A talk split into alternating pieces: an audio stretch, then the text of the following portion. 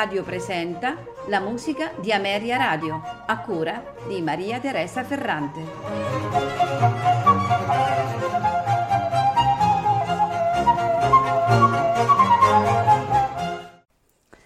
Buonasera e benvenuti alla musica di Ameria Radio.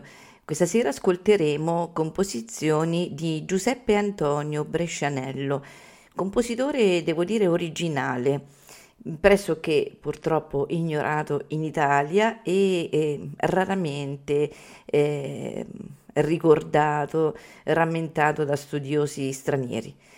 Trova però un certo rilievo eh, a seguito della scoperta del musicologo Damerini nella biblioteca del Conservatorio di Firenze del manoscritto dei 12 concerti a tre. Purtroppo si hanno eh, ben poche notizie su Giuseppe Antonio Brescianello, sembra sia nato attorno al 1690. Si hanno ben poche notizie eh, sugli anni che precedono il suo arrivo a Monaco di Baviera nel 1715. Sembra eh, che sia nato a Bologna e poi abbia vissuto per qualche tempo a Venezia.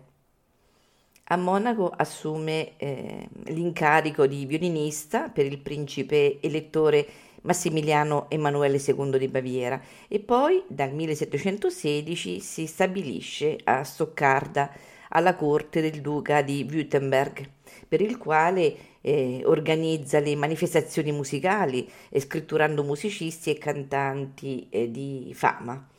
Dopo eh, un periodo di crisi dovuta alle difficoltà finanziarie di corte, nel 1744, con l'insediamento del duca Carlo Eugenio, riassume l'incarico di maestro di cappella e occupandosi sia del teatro che dell'orchestra ne ridefinisce gli organici.